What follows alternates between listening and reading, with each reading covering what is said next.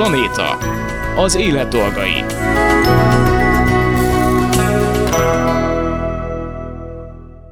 Üdvözlöm a hallgatókat, Laj Viktoriát hallják. Galó Tamás Dominik SMA 1-es betegségben szenvedő kisfiú. Tomika egy életvidám, cserpes, mindig mosolygó hat éves fiú. Öt és fél éve, amióta kiderült a betegsége, napról napra küzd, hogy erősödjön, fejlődjön, és vele a szülei is fejlődnek és erősödnek. Létezik egy kezelés, a génterápia, ami bizonyította nagyon sokat segítene, hogy ez a folyamatos fejlődés és erősödés így is maradjon. Ennek az ára azonban 760 millió forint. A kérelmüket, hogy támogatottan megkaphassa a kezelést, elutasították. Az indok, hogy Magyarországon a gyerekek 36 hónapos korig és 13,5 kilóig kaphatják meg támogatottan az Olgenzma nevű gyógyszert. Szerencsére számos országban nem ez a határ, hanem az Európai Gyógyszerbizottság által meghatározott 21 kiló. Ezért is kezdtek gyűjtésbe, hiszen hogyha van segítség, van olyan kezelés, ami bizonyítottan segít Tomikának, akkor mindent megpróbálnak, hogy meg is kaphassa. Tomika most 17 kiló, így 4 kiló választja el a beadási határtól, ami nagyon kevés. A kisfiú számára négy éve szülei létrehoztak egy alapítványt, és ezen keresztül gyűjtik folyamatosan a génterápia árát. Néhány napja Dubajból kaptak egy árajánlatot, ami eddig a legkedvezőbb. Persze ez plusz terhet is ró hiszen három hónapig kint is kell élniük Dubajban, mert ennyi a beadás utáni megfigyelési idő. A gyűjtésük már majdnem 83 nál jár, de még így is hiányzik a célig jó sok, amit úgy tudnának elérni, hogyha 24.160 ember 5000 forinttal támogatná őket, így megrendelhetnék a gyógyszert. Hornise Ranikóval beszél beszélgettem Galó Tamás Dominik édesanyjával. Az ügy. A vonalban van velem, és sok szeretettel köszöntöm Hornise Ranikót, Galó Tamás Dominik SMA 1-es típusú kis beteg édesanyját. Szervusz, és köszönöm szépen, hogy itt vagy velünk, szervusz. Szervusz, és üdvözlöm a rádió hallgatóit, és hálásan köszönöm a lehetőséget, hogy, hogy én most virtuálisan itt lehetek, és, és mesélhetek magunkról. Amit ugye tudni érdemes, vagy hát így nagyon nagy vonalakban, hogy a kisfiú Tomika SMA ugye egyes típusú betegséggel él, amit mondtam is a, az, az előbb. Sokan hallottak már az SMA egyes, vagy hát az SMA betegeknél erről a bizonyos gészítményről, ami egy génterápia tulajdonképpen, és nagyon sokat tud segíteni a, ezek ezeknek a betegeknek a, az életében, csak hát, hogy ez 760 millió forint, és Magyarországon ti már erre nem is vagytok jogosultak. Igen, ez egy, ez egy nagyon nehéz dió. Így van, ahogy mondta, Tomika SMA 1-es beteg, vagyis a gerincvelő izomsorvadás legsúlyosabb fajtájában szenved. Viszont borzasztóan szerencsések vagyunk, mert a betegségéhez képest ő egy nagyon-nagyon-nagyon-nagyon erős SMA 1-es beteg, őt 16 hónaposan kezdték el kezelni külföldön, akkor Magyarországon még semmilyen kezelés nem volt, nem hogy génterápia. Ő a, a Smiráza nevű készítményt kapta meg 16 hónaposan, és azóta is négy havonta kapja. Hála ennek a gyógyszernek borzasztóan elkezdett erősödni, tehát egy olyan kisfiú, aki már csak feküdni tudott, most már önállóan stabilan ül, és, és az állást gyakorolja konkrétan a, a gyógytornászával, tehát nagyon-nagyon sokat segített neki ez a készítmény. Viszont sajnos a spéráza igazából a, a gerinc közelizmokat erősíti, tehát a nagy mozgásokhoz a kezét, a lábát csodálatosan erősíti, viszont a nyelést segítő izmokra nem hat úgy, ahogyan kellene. Az orgázma, a génterápia pedig bizonyítottan jobban hat a nyelést és légzést segítő izmokra. Mert, mert máshogy kapják a gyerekek, tehát ez egy egyszeri infúzió, uh-huh. és átjut a véragygáton, és ezzel sokkal-sokkal jobban erősíti ezeket az izomcsoportokat. Sajnos az SMA 1 gyermekeknél jellemző anyalési nehezítettség, és nálunk is elkezdődött a romlás, akár a húst is meg tudta rágni, le tudta nyelni, már eljutottunk oda, hogy mindent, mindent turmixolnom kell, pépesítenem kell, és be kell állítanom úgy az ételt, hogy ne legyen se sűrű, se túl folyékony, különben elkezd köhögni, félrenyel és fulladozik. Tehát nagyon-nagyon fontos lenne nála a, a kezelésváltás, mert hogyha a 16 dózisnyi spiráza ezen nem segített, akkor, akkor nem is fog a 30. adag sem segíteni, viszont ugye a génterápiáról pedig bizonyított, hogy ezekre a területekre jobban hat. Most tavaly májusában, amikor az Európai Gyógyszerügyi Bizottság elfogadta, vagyis befogadta Európába a készítményt, akkor eltörölte a korábbi három éves korhatárt és a 13,5 kilós korhatárt, és 21 kilóban állapította meg a, a beadás határidejét. Tehát gyakorlatilag uh, 21 kilóig beadható a, a génterápiás készítmény az orgázma. Szerencsére nagyon-nagyon sok ország e, átvette akkor ezt a mhm. határt, tehát Németországban, Olaszországban, Svájcban, az emírségekben ezt a határt tartják. Így látjuk, hogy a, a nagyobb gyerekeknek is nagyon-nagyon szépen hat ez a készítmény. Tehát a, a rekordel, akiről egy fél éve olvastam, egy 8 éves kisfiú Brazíliában, aki gyakorlatilag 20 kg 60 dekával kapta meg a génterápiás készítményt, uh-huh. és az édesanyja 20 nap után arról számolt be, hogy teszterte erősödik a kisfia látványosan, és a nyelése is ö, rengeteget javult. Tehát látjuk, hogy igenis az idősebb gyerekeknek is hat a, a génterápia, és ez is úgy pont ezen a területen, ami nálunk sajnos nagyon romlik. És, és álljon a gyerkőcön két évvel később, de ha, ha nyelése romlik, az életveszélyes. És most eljutottunk odáig, hogy hogy, hogy minden étkezésnél rettegünk szó szerint, hogy nehogy félrenyeljen, és legyen ereje felköhögni.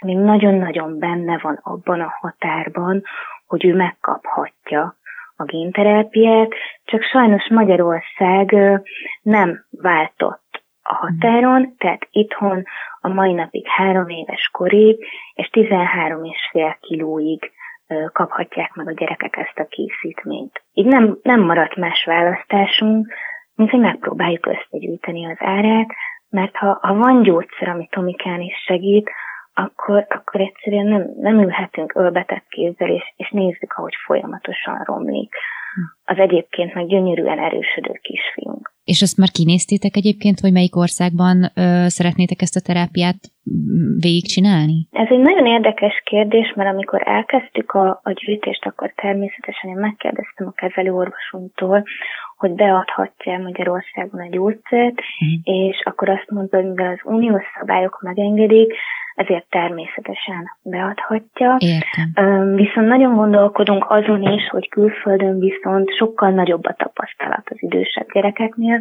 tehát szerintem ezt igazából a, az euró árfolyama is sokat uh-huh.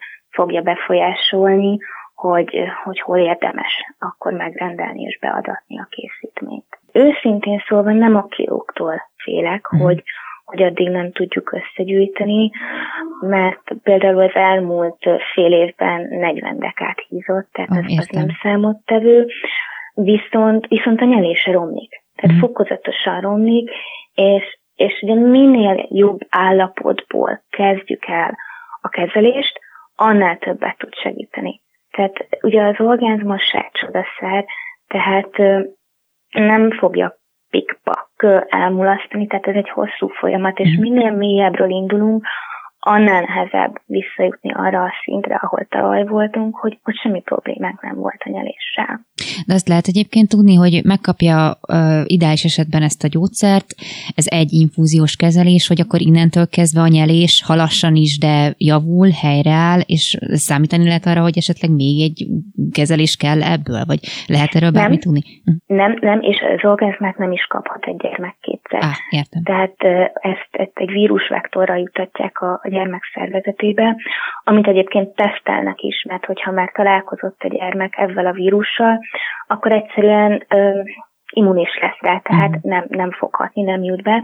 Egyébként Tomikánál már elvégezték ezt a tesztet, ami negatív lett, vagyis kaphatja a, az orgánzmát, tehát ezt egy ember életében csak egyszer kaphatja meg, és gyakorlatilag ugye visszajuttattuk azt a, azt a gént, ami neki hiányzik, uh-huh. és innentől kezdve határa csillagoség. Világos, hát ez mindenképpen nagyon, hát sok reményre ad okot, és gondolom ez akkor azt sem zárja ki, hogy a, az eredeti kezelés viszont folytassátok, ami pedig az izom hát javulás vagy erősödés szempontjából egy fontos dolog. Nem, nem Magyarországon nincs duálterápia, tehát vagy ez, vagy az. Oh. Amerikában, meg talán még pár országban kísérleteznek a duálterápiával, és nagyon-nagyon hatásos is, mhm. de, de Magyarország nem támogatja a duálterápiát. Tehát vagy ez, vagy az, de, de mondom, annyira, annyira látványos a, a nagyobb gyerekek erősödése is, hogy, hogy ettől, ettől nem tartunk. Tehát vannak e-maileim a brazil kezelőközpontból, hm. a, a németországi kezelőközpontból, hogy, hogy igenis a nagyobbaknak is, is hatásos. Persze egy, egy álomvilágban nagyon szuper lenne a, a duálterápia, hm. de, de ugye nálunk az a legfontosabb, hogy, hogy ez a nyelési nehezítettség megszűnjön, és, és ezért döntöttünk, amellett, hogy, hogy az orgánzmát, tehát muszáj kezelést váltanunk, és, és az orgánzma ugyanúgy erősíti egyébként a gerincközeli izmokat is. Tehát uh-huh. látjuk a, a magyarországi gyerekeken is, akik megkapták, hogy, hogy igenis nagyon-nagyon-nagyon szépen fejlődnek ők minden területen. Uh-huh. Tehát nem, nem úgy kell elképzelni, hogy mondjuk a, a, a spéráza csak a gerincközeli izmokra hat, az orgánzma meg csak a nyelés és légzés, hanem igazából mindegyik próbál mindenre hatni. Egyébként gyerekfüggő is, hogy, hogy ki milyen állapotban kapja meg, mit erősít neki, de azt, azt tudjuk, tehát az orvosilag bizonyított, hogy a, a génterápia a nyelést és légzést segítő izmokra hatásosabb mint a spíráza. De hogy én nagyon szívesen beszélgetnék még egy picit Tomikáról is, hogy azt többször mondtad, hogy ő egy nagyon erős igazából mindenféle orvosi véleményre rácáfoló kisfiú. Mennyit dolgoz fel ebből az egészből szerinted, ami, ami körülötte történik? Az a biztos, hogy tisztában van ugye, hogy ő hát hogy eltér egy picit, hogy valamilyen betegséggel él, de hogy ez szerinted hogyan dolgozza fel, vagy mit, mit tud róla?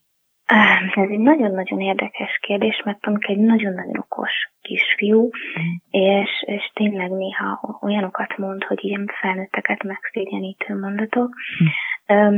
Gyakorlatilag én azt a szót, hogy betegség soha nem használom. Nem is használtuk soha. Ez, ez egy állapot. Ez mm. egy állapot, amiért ha, ha keményen dolgozik, akkor, akkor bármit elérhet. Tehát megtanult önállóan, stabilan ülni, most már ülésből gyönyörű szépen egyedül lefekszik, nagyon szépen közlekedik a kerekesszékkével, van neki egy, egy állítója, amiben ha beletesszük, akkor gyakorlatilag órákat áll, mm. és ehhez is van egy kerekes verdája, amivel gyakorlatilag úgy közlekedik a lakásba, mint, mint más állva, járva. Mm. Tehát, tehát tudja azt, hogyha ő a gyógytornásztal, a logopédussal dolgozik, akkor, akkor ő erősödik. Tehát például Tomikáról azt mondták, hogy ő, ő soha nem fog tudni beszélni, de gyakorlatilag eljutottunk arra a szintre, hogy be nem áll a szája, és egész nap csacsog, és, és feceg, és, és ezt is sikerült, tehát a beszéd az egyik legösszetettebb izommunka, mm. és gyönyörű szépen, nagyon szép kiejtéssel beszél, tehát ő pontosan tudja, hogy, hogy azért, hogy ő valamit meg tudjon csinálni, azért keményen meg kell dolgozni, és, és nagyon erős akarata van. Tehát ha, ha ő szeretne valamit megcsinálni, ilyen volt például a, a stabilülés is, uh-huh. akkor azért, azért igenis tesz. De nem úgy kell elképzelni, hogy szegény ilyen nappal tornázik, uh-huh. hanem minden játék tevékenységbe beletesszük a tornát. Tehát például a rajzolásnál is ugye erősödik a finom motorika, ha mondjuk kér egy, egy ceruzát, akkor azt úgy adjuk neki oda, hogy föl kell emelni teljesen a kezét, uh-huh. akkor avval is tornázik.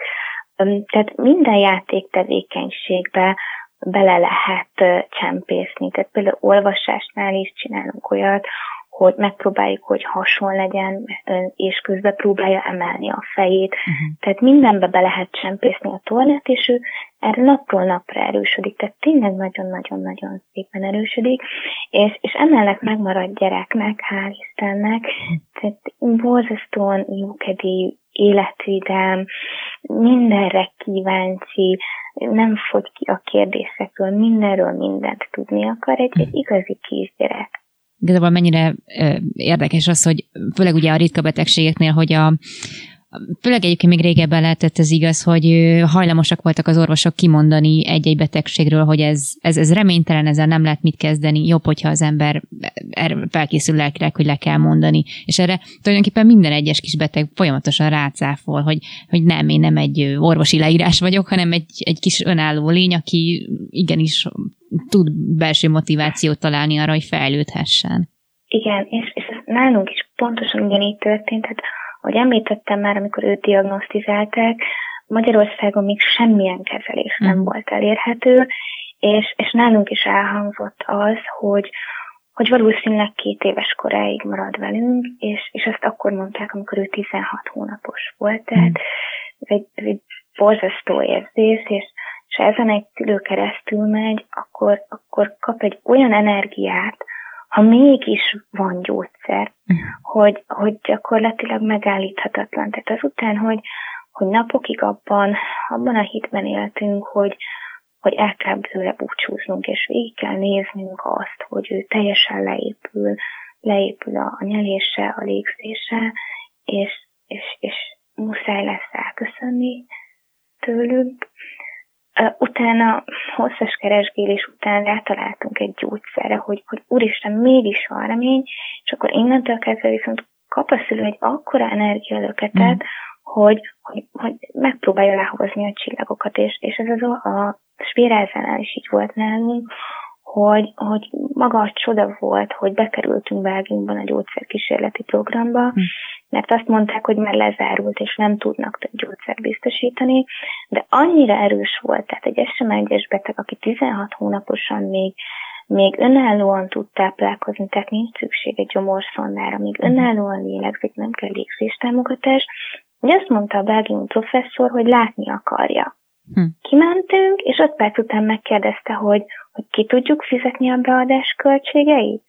És szegénynek gyakorlatilag háromszor kellett ezt az egyszerű mondatot elmondani, mert nem fogta fel az, hogy úristen megcsináltuk. Hm. És most az organizmánál is ezt értem, hogy ugye volt, volt ez a 13 és fél kiló, volt a három éves kor, és amióta csak létezik terápia, én folyamatosan követtem a fejlődését, minden nap nézem az újságcikkeket a, a külföldi honlapokon, kapcsolatban vagyok külföldi orvosokkal, de tudomásuk kellett vennünk, hogy, hogy nem, ő már nagyobb. És akkor hoztak egy olyan döntést, hogy a kutatási eredmények alapján eltörlik a 13,5 kilót, illetve a három éves kort, és 21 kilóba állapítják meg, és akkor ez úristen, lehet, hogy mégis ezt is meg tudjuk csinálni. Mm. És, és ez egy fantasztikus érzés, és ez ad erőt. meg mm. Tomika. Tehát az a, az a fantasztikus életvidám, mosolyó kisfiú, akinek ragyog a szeme, és, és a tudat, hogy van gyógyszer, ami segít, és nem kell végignéznünk, hogy, hogy újra elkezd nomlani a nyelése. Nem kell attól rettegnünk, hogy esetleg eljutunk odáig, hogy gyomorszondát kap az a kisfiú, aki minden más téren fantasztikusan erősödik. Az oldal, tehát hogy az aktivitásban mit látnak, mm, mennyire tudtok elérni embereket, vagy új embereket, hogy hát ők is járuljanak hozzá ehhez? Reméljük, hogy egyre több új embert érünk el. Van egy weboldalunk is. És, és ott is minden fönt van. Nagyon-nagyon sok támogatási formából választhatnak most már az emberek. Lehet akár telefonhívást is indítani Tomikáért. Az alapítványunk közhasznú, így a cégeknek tudunk olyan igazolást kiadni, ami alapján az adományokat le tudják vonni az adóalapból. Úgyhogy nagyon-nagyon sokféleképpen lehet Tomikán segíteni, és nagyon, nagyon reméljük, hogy, hogy, hogy valaki, vagy mindenki talál egy olyan formát, ami a legkisebbel is, de segít nekünk, és ezzel ezzel esélyt ad arra, hogy, hogy a mi kisfiunk is, is megkapja a génterápiát, azt a gyógyszert, ami a végleges megoldás lenne számára, és ahogy az oldalon, így a hallgatóktól is szeretném megkérdezni, hogy esetleg lesz te egy, aki megmenti őt hogy az egész SMA egyről, vagy egyel ugye akkor került kapcsolatba a közvélemény, amikor zentének kezdtek el gyűjteni, és akkor is ilyen reménytelenek tűnő ezt a reménytelenek tűnő összeget kellett összeszedni, de hát mégiscsak sikerült, és hát nem is csak ő volt az egyetlen, hogyha minden igaz. Így van, és, és ez ad reményt nekünk is, hiszen ha, ha már négyszer sikerült összegyűjteni ezt a hatalmas összeget, akkor én hiszem, hogy, hogy ötötszörre is összefog az ország, és, és Tomika lesz az ötödik kisfiú, aki a közösségi összefogás segítségével kaphatja meg a génterápiát. Nagyon szépen köszönöm Hornis Ranikónak, Galó Tamás Dominik SMA 1-es beteg kisű édesanyjának a beszélgetést, és akkor hát szívből remélem, hogy sikerül a gyógyszer megszerzésének, a gyógyszernek a megszerzése. Köszönöm szépen még egyszer. Én is köszönöm, köszönöm, hogy itt lehettem, és köszönöm mindenkinek, aki segít nekünk. Minden információt a támogatási lehetőségekről megtalálhatnak az együttgalótomikáért.hu weboldalon. Most pedig folytatjuk a műsort Kuris Anita etológussal, akihez rengeteg kérdés érkezett be kutyanevelési tanácsokkal kapcsolatban. Gazdi képző. Társállattartás felsőfokon. Ismét nagyon sok szeretettel köszöntöm nálunk Kuris Anita, etológus kutyaviselkedés terapeutát. Szervusz! Szia Viki, köszönöm szépen, hogy ismét itt lehetek nálad. És az rengeteg kérdés beérkezett hozzánk, hogy irányítsunk át hozzád, úgyhogy mutatni, hogy, hogy az embereket ez nagyon foglalkoztatja ez a kutyás téma, meg hát miért ne foglalkoztatná. Most már, hogy hát nem is tudom, szerintem ez lesz kb. a negyedik adás, hogy hallgatói kérdésekre próbálsz válaszolni. Valamiféle kép kibontakozott benned, vagy van valami benyomásod a kérdésekkel kapcsolatban? Kapcsolatban, hogy mi jön át az embereknek, mi nem, mi az, amit tudunk segíteni? Ö, igen, ami azt gondolom, hogy az emberi világban is nagyon fontos szempont, hogy az ismétlés, a, akár azonos dolgot újra átbeszélni milyen fontos, mert több gazdám jelzi, így a terápia során, hogy ah, most értettem meg, amit egy hónappal ezelőtt kértél, tehát hogy addig, amíg egy folyamat nem, tehát e, ennek a finom hangolásnak nem megyünk bele a mélyébe, és nem tudunk elkezdeni ilyen nagyon aprólékosan dolgozni, addig bizonyos mondatoknak nincsen se füle, se farka a gazdi fejében, fejében, és ahogy, ahogy így elkezdünk olyan mesdjékre lépni, amiről szerintem a gazdi egy, egy idővel ezelőtt nem is sejtette, hogy vannak ilyen mélységű értelmezések a kutya viselkedésének a látása, és azon a szinten kezdi azt megérteni, amit én mondjuk két hónappal ezelőtt jeleztem, hogy ne úgy fogd a pórász, túl nagy a mozgástér,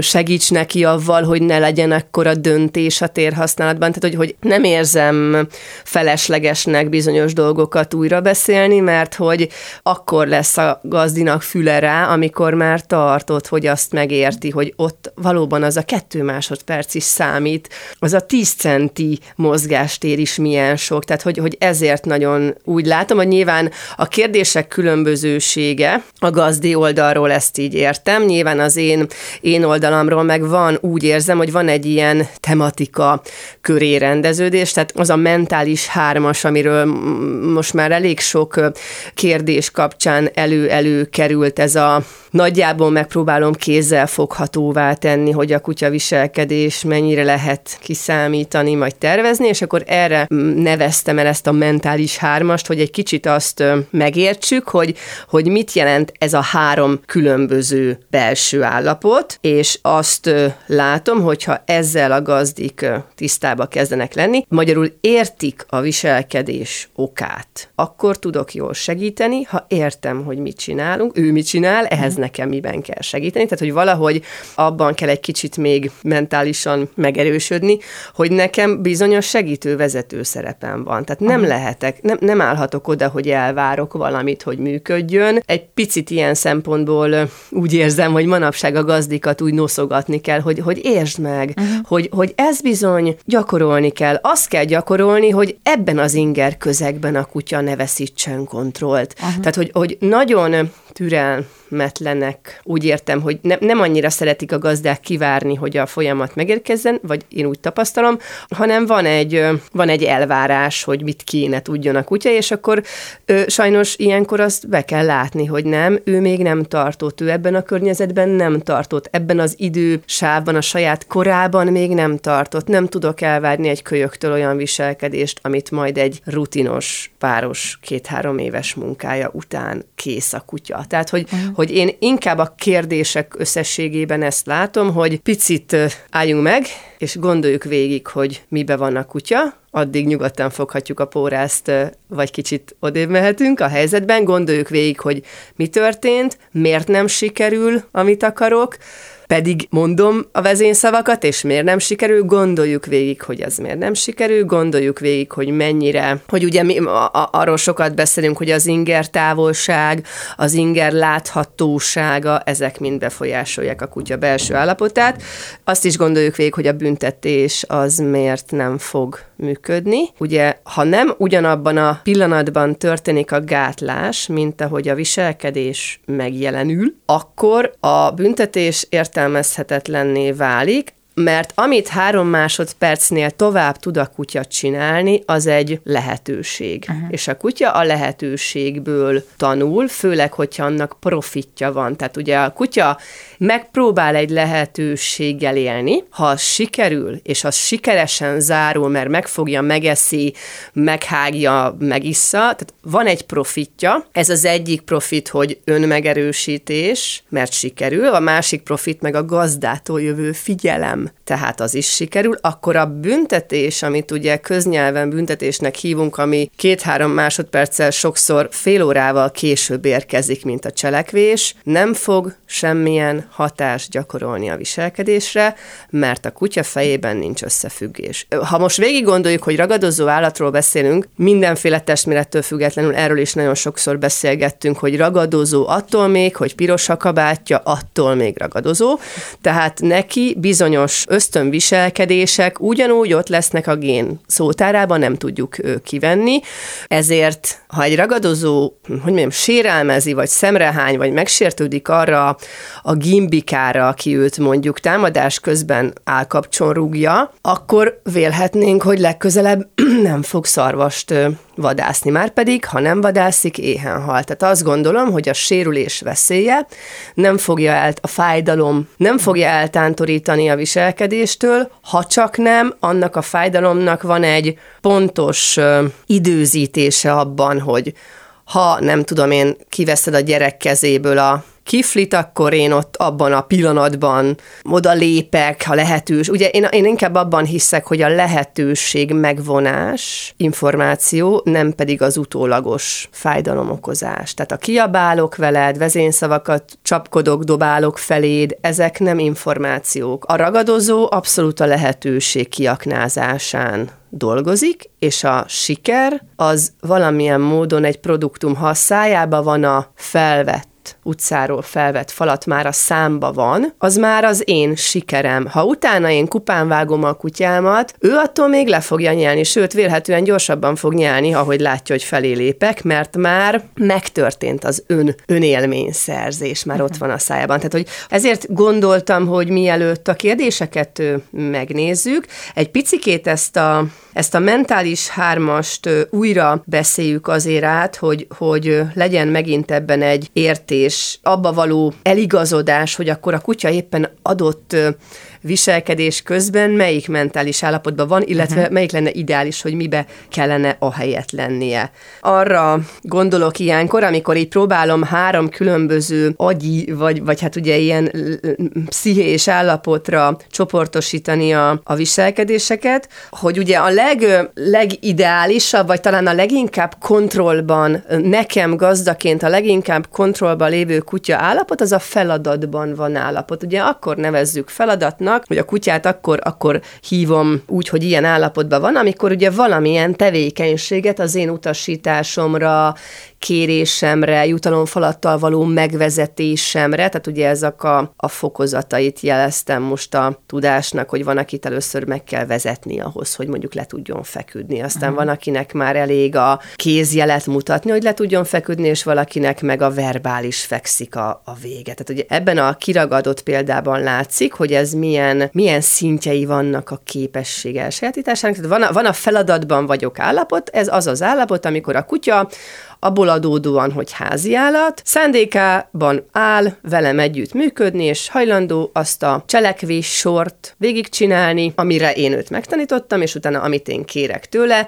Nyilván itt nagyon fontos szempont az inger közeg, ahol adott helyzetben vagyunk, mert amit a nappaliban csitre-csatra megcsinál, azt a nyugati pályaudvar közepén biztos, hogy nem fogja ugyanolyan kevés segítséggel megcsinálni. Tehát a feladatban van állapot, az az egyik mentális állapot. Egyébként ez azért nagyon szeretem ezt az állapotot, mert ez, a, ez az alkalmas állapot arra, hogy a kutyát közömbösíteni tudjam számára nem jó ingerekhez. Mert ugye egyszerre nem lehet félni, meg dolgozni. Igen. Tehát amikor a kutyám feladat állapotban van, akkor tudok azon dolgozni, hogy az számára terhelő inger közeget háttér zajként alkalmazom, nyilván ehhez egy mesterséges körülményt kell teremteni.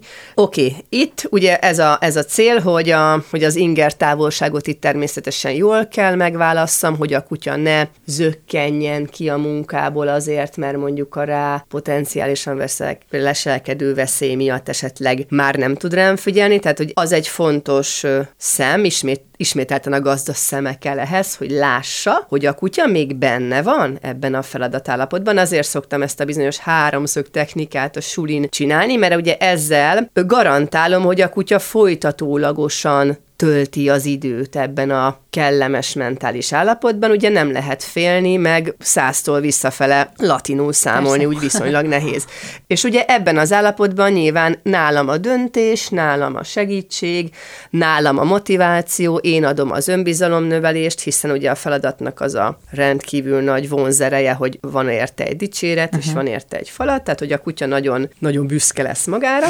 és ugye itt érdemes beszélni, úgy, úgy hívom, hogy, hogy három másodperc jelent jelentősége, vagy három másodperces helyzet, hogy amit a kutya három másodpercig, és nyilván annál tovább néz, uh-huh. arra gondol, és amit a kutya három másodpercig, vagy annál tovább csinálhat, az egy legitim lehetőség. Tehát az van. Magyarul a reaktivitást, ha én három másodpercig megőrülök a póráz végén, az már annyira rengeteg idő, hogy azt nekem gazdaként meg kell előznöm. Nem szabad hagyni azt a három másodpercet sem. Tehát én azt szoktam mondani, hogy avatkozz be sokkal hamarabb, mint uh-huh. három, ugye ilyen szempontból a gazdának baromira jelen kell lennie, mert hogyha ebben ügyes a gazda, hogy a három másodpercet sem várja meg, akkor lehet ellen súlyozni a reaktív állapot, és nyilván minden más, tehát ugye ez nem csak a reaktív kutyákra vonatkozik, mert a három uh-huh. másodpercnek vannak ugye vonzó, meg agresszív, meg félő, uh-huh. meg mindenféle egyéb állapota is,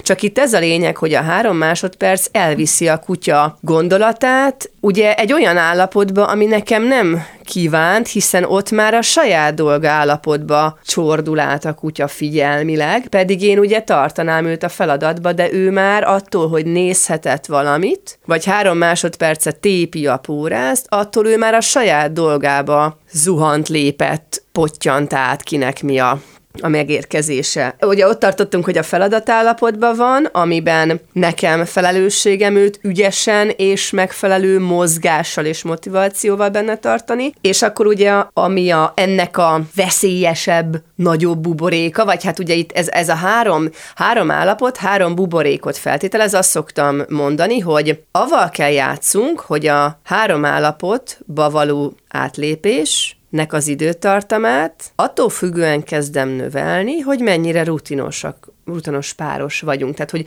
amikor még nagyon nagy a baj, és a kutya nagyon kezelhetetlen az utcán, akkor arra törekszem, hogy a legtöbbet feladatállapotban tartsam a kutyát, uh-huh. mert a saját dolga, ugye a másik-másik állapot akkor, tehát a saját dolgot csinál állapot, abból szokott a galiba lenni. A saját dolgot csinál állapot, ez egy nagy összefoglaló halmaz, ebbe tartozik minden ösztönviselkedés, ami a helyzetből adódóan lehet egy pánikroham, egy szimatszagon elmegy, egy vadászat, egy zsákmányszerzés, egy párosodás, tehát minden, ami ösztön jellegű viselek, egy, egy földről levés, Tehát minden, ami az ösztön saját maga életben maradása és belső motiváció szerint az ösztönök diktálnak, az a saját dolgot csinál halmaz, ami hogyha nagyon nagy lehetőséget kap, akkor természetesen a kutya úgy fog viselkedni, ami őt boldoggá teszi, hogyha én pórázról lecsatolom a, a kontrollvesztet kezelhetetlen, még velem nem együttműködő kutyámat lecsatolom a keleti pályaudvaron,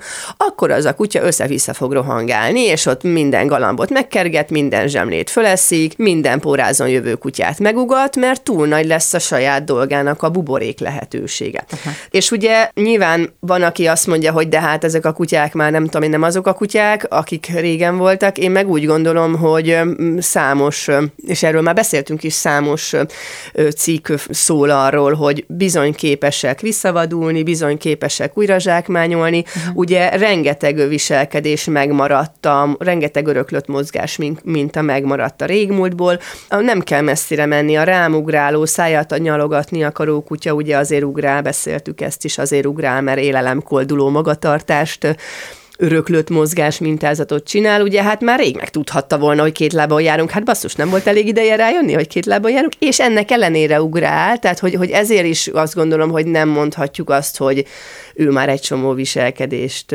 máshogy kéne csinálni, mert őt nem érdekli, hogy én két lábon járok, ő akkor nagyobbra fog ugrálni. Tehát ugye a saját dolgot csinál volt a veszélyes, mert ugye ráadásul az a baj, hogy a saját dolgot csinál egy pánik, egy szorongás, az is egy saját dolgot csinál, uh-huh. egy rágás, egy bepisilés. Tehát, hogy a szorongó, ugye a kommunikálni nem tudó, kevés tapasztalattal bíró, belső konfliktusban élő szorongó kutyáknak a saját dolga az a szorongok, és hogyha erre érkezik a megerősítés, emlékszel, csöpögő figyelemről is beszéltünk, ha erre érkezik otthon a ráerősítés, hogy az az állapot kap figyelmet, amikor ő nincs jól, frusztrált, szorong, bajba van, belső zaklatottságot él, és én erre csöpögő figyelmet óhatatlanul adok, beszéltünk róla, hogy milyen könnyű egy lakásban ebbe belekeveredni, akkor ugye ez, a, ez az érzés uralkodik el a kutyán. Uh-huh. A nagy unalmában sokat van fönt, lófrál a lakásba, néha belém köt, és sokat szorong, és akkor valami pótcselekvés, ugye a kényszerviselkedésekről is lehetne szót ejteni, mert ugye abból lesznek a kényszerviselkedések, amikor én nagyon-nagyon rosszul vagyok, nagyon, nagyon nagy belső konfliktusom van, mondjuk nagyon félek, vagy, vagy szorongok, vagy dühös vagyok, vagy egész egyszerűen csak frusztrált vagyok attól, hogy alig mozogtam ma még, és akkor azt a rengeteg belső sok és nem jó energiát valamilyen olyan cselekvésbe fogom fordítani, ami engem megnyugtat. Hát a kutyák nyilván a körmöt nem tudok reszelni, mert azt nem tudja, mert hogy nincs hüvelykúja, de hogy cserébe rágni, meg ásni, meg kaparni, meg vonyítani, meg, meg farkat kergetni, meg nyalogatni a levegőt, meg a semmit, tehát hogy, hogy, hogy ilyen mindenféle pótcselekvésekbe, önnyugtató pótcselekvésekbe fordítja ezt az energiát, és abból lesznek a kényszerviselkedések, hogyha ennek lesz egy rendszeres, tehát egy olyan mintázata, hogy, és nyilván sajnos a gazda is fönn tud tartani egy kényszerviselkedést, hogyha az, azt az adott viselkedést a figyelmével megerősít, és akkor ebből lesz egy ilyen mintázat, hogy a kutya minden helyzetben, azonos helyzetekben azonos reakciót ad egy gazdától jövő. E, ez ugye tényleg a, a, a végtelen tárházú, tehát lehet kényszerviselkedés a szimatolásból is, a nyalo, padlónyalogatásból. Láttam kutyát, aki, aki ilyen kényszeresen pad, tehát minden, ami túlzott viselkedés, és látszólag nem leli az adott helyzetben értelmét a viselkedés, de, de túlzássá érezzük, hogy túlzás, azt már egy, annak már a hátterében valamilyen szorongás áll. Uh-huh. Tehát akkor most ugye volt a feladatban, van egyik állapot, a saját dolgot csinál, a másik állapot, és ugye a leg, legüdvözítőbb, vagy legideális, nem a legideálisabb, hanem az az átkötő állapot, a nincs dolga állapot, ez a lenne a pihenés és az alvás, csak ugye itt az, a, az az izgalmas, hogy menet közben is kell, hogy legyen olyan, hogy nincs dolga, mert a trollival, a busszal, a pórázos kutyával, a babakocsival, a bármivel, ami ugye egy városban életesemény, avval szemben is kit kell, hogy alakul alakuljon egy nincs dolgom uh-huh. vele, mert akkor lesz a kutya nyugodt a sétán, ha azok az ingerek nem hatnak rá. És ezt onnan látom, hogy mi hat a kutyára, hogy az, hát az ugye látszik a viselkedésén, látszik, hogy túl sokáig nézi, szemmel tartja, vagy menekülni, vagy támadni akar az irányába, menekülni uh-huh. tőle támad. Tehát, hogy mindenféleképpen foglalkoztatja a jelenség, akkor azt látom, hogy azzal még dolgom van, ott még azon kell dolgozni, hogy olyan nincs dolga állapotába tanuljon meg lenni annak az ingernek a jelenlétében, és ez a hármas okoz egy fantasztikus tervezhető és kiszámítható létezést, hogy akkor nyilván a, a, a feladatom az, hogy a különböző élőhelyen, otthon, sétán, vendégségben, blabla, a különböző élőhelyen mindig tudja, hogy a kutyámnak mi az ideális a háromból, illetve vegyem észre, hogyha ő most tök tökre nem abban, amiben, amiben kéne, és hogyan tudok abban segíteni, hogy ő abba a bizonyos, mondjuk nincs dolgába legyen, hogyha én egy kávézóba megállok. Ugye a büntetéssel kapcsolatban uh-huh. nekem két dolog jutott eszembe egyrészt, hogy mi számít büntetésnek. Igen.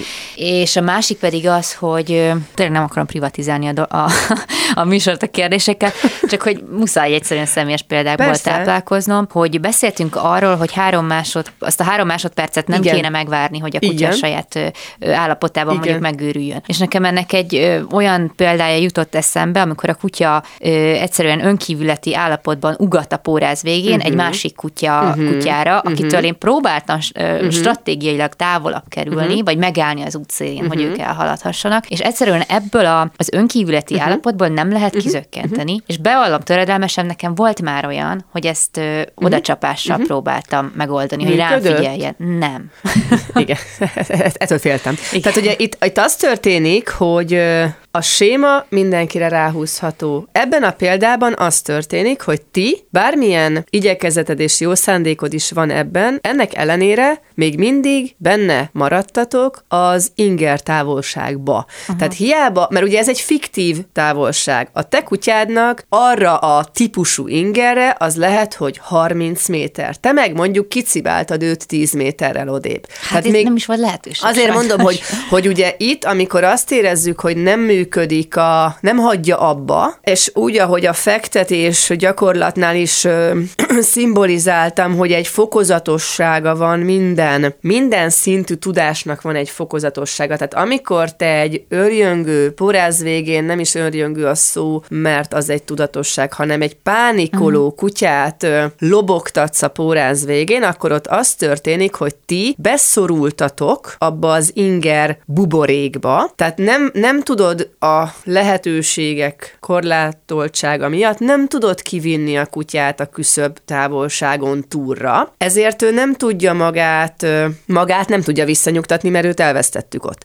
Tehát, de ahogy van egy folyamat, ahogy te elkezded nyilván jól megkoreografált helyzetekben, ahol van lehetőséged a távolságot addig növelni, amíg látod a kutyán a viselkedés változást. Tehát ebben elkezdesz tudatosan felépített terápiával dolgozni azon, hogy a kutya tapasztalja azt meg, hogy jé, tudok olyat, hogy látom, de közben fejben más csinálok, és uh-huh. ez a tudás, vagy ez a tapasztalat ad egy rutint, nyilván magas ismétlésszámmal, megfelelő segítséggel, megfelelő inger közeggyarapítással ad egy olyan belső biztonságot, hogy hát értem én, hogy de hát azért, de hát azért mondjuk 30 méteren már egész jó vagyok. Értem én, hogy a tizet azt... És akkor ebben elkezdesz fejlődni, hogy a 30 méter már megy, akkor az két hét múlva a 20 méter is menni fog, aztán szép lassan ez a buborék elkezd csökkenni, de nyilván ez nem, nem áll meg itt, tehát nem csak akkor van dolgod az utcán, amikor látjuk, hogy közeledik a nem tudom én, közeledik az inger, nem csak akkor van a kutyával dolgod, hanem nyilván a hétköznapok üres járatába, az ingermentes helyzetekben mind-mind elkezded a kutyádat látni, elkezded ezt a hármast felmérni, látni, egyikből a másikba vinni, tartani, engedni, tehát hogy, hogy lesz egy belelátásod a kutyába, mert ugye hát az a jó bennük, hogy ahogy kinéz, úgy van, tehát nem, nem, tud, nem tud hazudni, ahogy létéről, hanem ez csodálatosan látszik rajtuk a fülük, a farkuk, a szájuk, a szemük, a testtartásuk, hogy ja, látom, hogy nem vagy túl jól. Tehát, hogy, hogy ezek, ezek ugye csodálatos indikátorai önmaguknak, és ebben lesz egy rutinod, de már igazából ebben te fejlődsz, mert te kezded el attól, hogy elkezded látni a kutyádat, hogy hogy hogy van, és elkezded tudni befolyással lenni arra, hogy hogy van, mert a mozgatással, benne tartással, távolságnövelése, tehát játszol ezekkel a állapotokkal, uh-huh. és elkezdesz már rutinosan, és ettől, hogy elkezded látni a kutyát, elkezded tudni három másodpercnél nem tovább hagyni. Nyilván nem hátra tett kézzel hagyod, hanem veríték csopog a rajtad is, de hogy teljesen mindegy, hogyha a zónán belül csöpög a veríték, meg ütlegelheted, meg még kiabálhatsz is, zónán belül vagytok. Tehát, hogy, hogy a szarvas is álkacson fogja rúgni azt a farkast, csak enni kell. Tehát, hogy azt gondolom, hogy, hogy az egy nem saját belátás, hanem az egy pánik, a reaktivitás. Az a baj ezzel, hogy nyilván az ember elveszti a saját, saját önkontrollját, saját, saját elkeseredettségben van, saját megrekedésben van, attól ő lesz frusztrált, ugye aki frusztrált, az üvölt, aki üvölt, az már lehet, hogy pórázt rángat és csapkot, mm. hát nyilván emberek vagyunk, de hogy a kutya sajnos attól még mindenki a saját filmjét nézi. És ettől mindenki szétesik, ugyanis a három másodpercen túl futtok, ott nehezebb visszakalézolni a nincs dolgába, mintha el se telik az a három. Tehát itt azért az inger buborék, az állapot, időtartam, uh-huh. ezek mind-mind tényezők, de ahogy elkezded látni a részleteket, elkezded ezeket nem kifutni hagyni, mert egyszerűen zsigerből ott vagy, hogy könyvsét a zsigerből, el se, engem a pórázt fogom, engem az a kutya nem, a súlypontomból nem mozdíthat ki. Vedd észre, amikor el vagy húzva, odébb vagy billenve, vedd észre, hogy a lábad megy. Miért? Állj meg, fogod a pórázt, én vezetek. Az a kutya, aki érzi, hogy a gazdi így billeg, botorkál utána, az a kutya még rosszabbul lesz, mert nincsen háttérország. Ja, és a, a büntetés, büntetés, hogy, a büntetés, hogy mi a büntetés, igen. igen. Mert ugye így vetettem fel a kérdést, hogy egyetem mi számít annak? Tök máshova mentünk. Igen, vele. mert hogy sokan arra gondolunk, hogy az ütés, az agresszió, igen, a fizikai bántalmazás igen, lesz igen, a büntetés. Ö, igen, ez, ezért ugye azt, azt veszem észre a munkámba, hogy a megfogalmazás mögött óriási tévedések rejlenek. Tehát mindig nagyon szoktam vigyázni, hogy milyen szavakat használok, mert nem biztos, hogy, tehát, hogy, hogy a féltékenység, meg a dű, meg a bosszút áll, tehát hogy ezek uh-huh. nyilván nem feltételezhetem egy állatról, hogy bosszút áll, meg hogy haragból csinálja, tehát hogy, hogy mindig helyén kéne, ugye az ember emberi érzésekkel tudja megszemélyesíteni az állatot, de az az én feltételezésem, hogy ő biztos bosszút áll, azért kakil be. Mi van akkor, hogyha egyszerűen csak nincs jól, vagy egyszerűen csak kakilnia kell, tehát, hogy, hogy nincs mögötte nincs mögötte befolyás, hanem az az ő cselekvése, ő belső állapota. Szeretnek az emberek valamiért így érvelni, hogy de azért kapsz most ki, mert reggel szétrágtad a papucsomat, tehát hol volt az már. Arról beszéltünk, ugye, hogy nyilván nem büntethetek egy belső rossz állapot miatti feszültség levezetésért, hát mhm. tessék azt a papucsot eltenni. Késleltetett büntetésnek nincs értelmezése, falk, falkából kizárás, ugye ezt is sokan szeretik csinálni, hogy akkor nem tudom én, nem állok veled szóba három-négy napig, így se volt jól az a kutya, még bizonytalan lesz. Most nem, nem nagyon értem, hogy most mi van. Tehát a, a bizonytalanság, meg a, a nem jól lét, az csak fokozódik a nem értéstől. Hát én nem tudom nek, azért nem állok veled szóba, mert szétrá. Tehát, hogy ő ezt és nem fog... mutatod is a szétrágott papucsot. Így van, és akkor, és akkor nyilván a, az humán elme, hogy de hát neki tudnia kéne, mert szégyeli magát. Hát ez a szégyeli magát is egy olyan dolog, hogyha szégyel, szégyenérzet lenne a kutyákban, akkor ő nem fogná meg az ős sutát, Aha. akinek a gidáját ott hagyja utána a bokor alatt, mert a sutát esetleg megette. Tehát hol vannak ezek a empátia gondolatok? Hát egy ragadozó uh-huh. állat, tehát ő, ő, nem, ő nem szégyenkezhet, ő nem lehet lelkismert furdalása, nem büntetheti magát, hogy megfogtam egy sutát tegnap, akkor holnaptól répán élek. Tehát, hogy azt gondolom, hogy a ragadozó nem úgy fog gondolkodni. A legjobb, én azt gondolom, a legjobb, és ezért vigyázzunk a szavakkal, hogy büntetés, én úgy gondolom, hogy legjobb korrekció egy nem kívánt visel viselkedés kiszanálására, mm. hogy egyrészt a lehetőséget ne hagyd, hogy megvalósuljon, mert ami lehetőség, abból szokás lesz.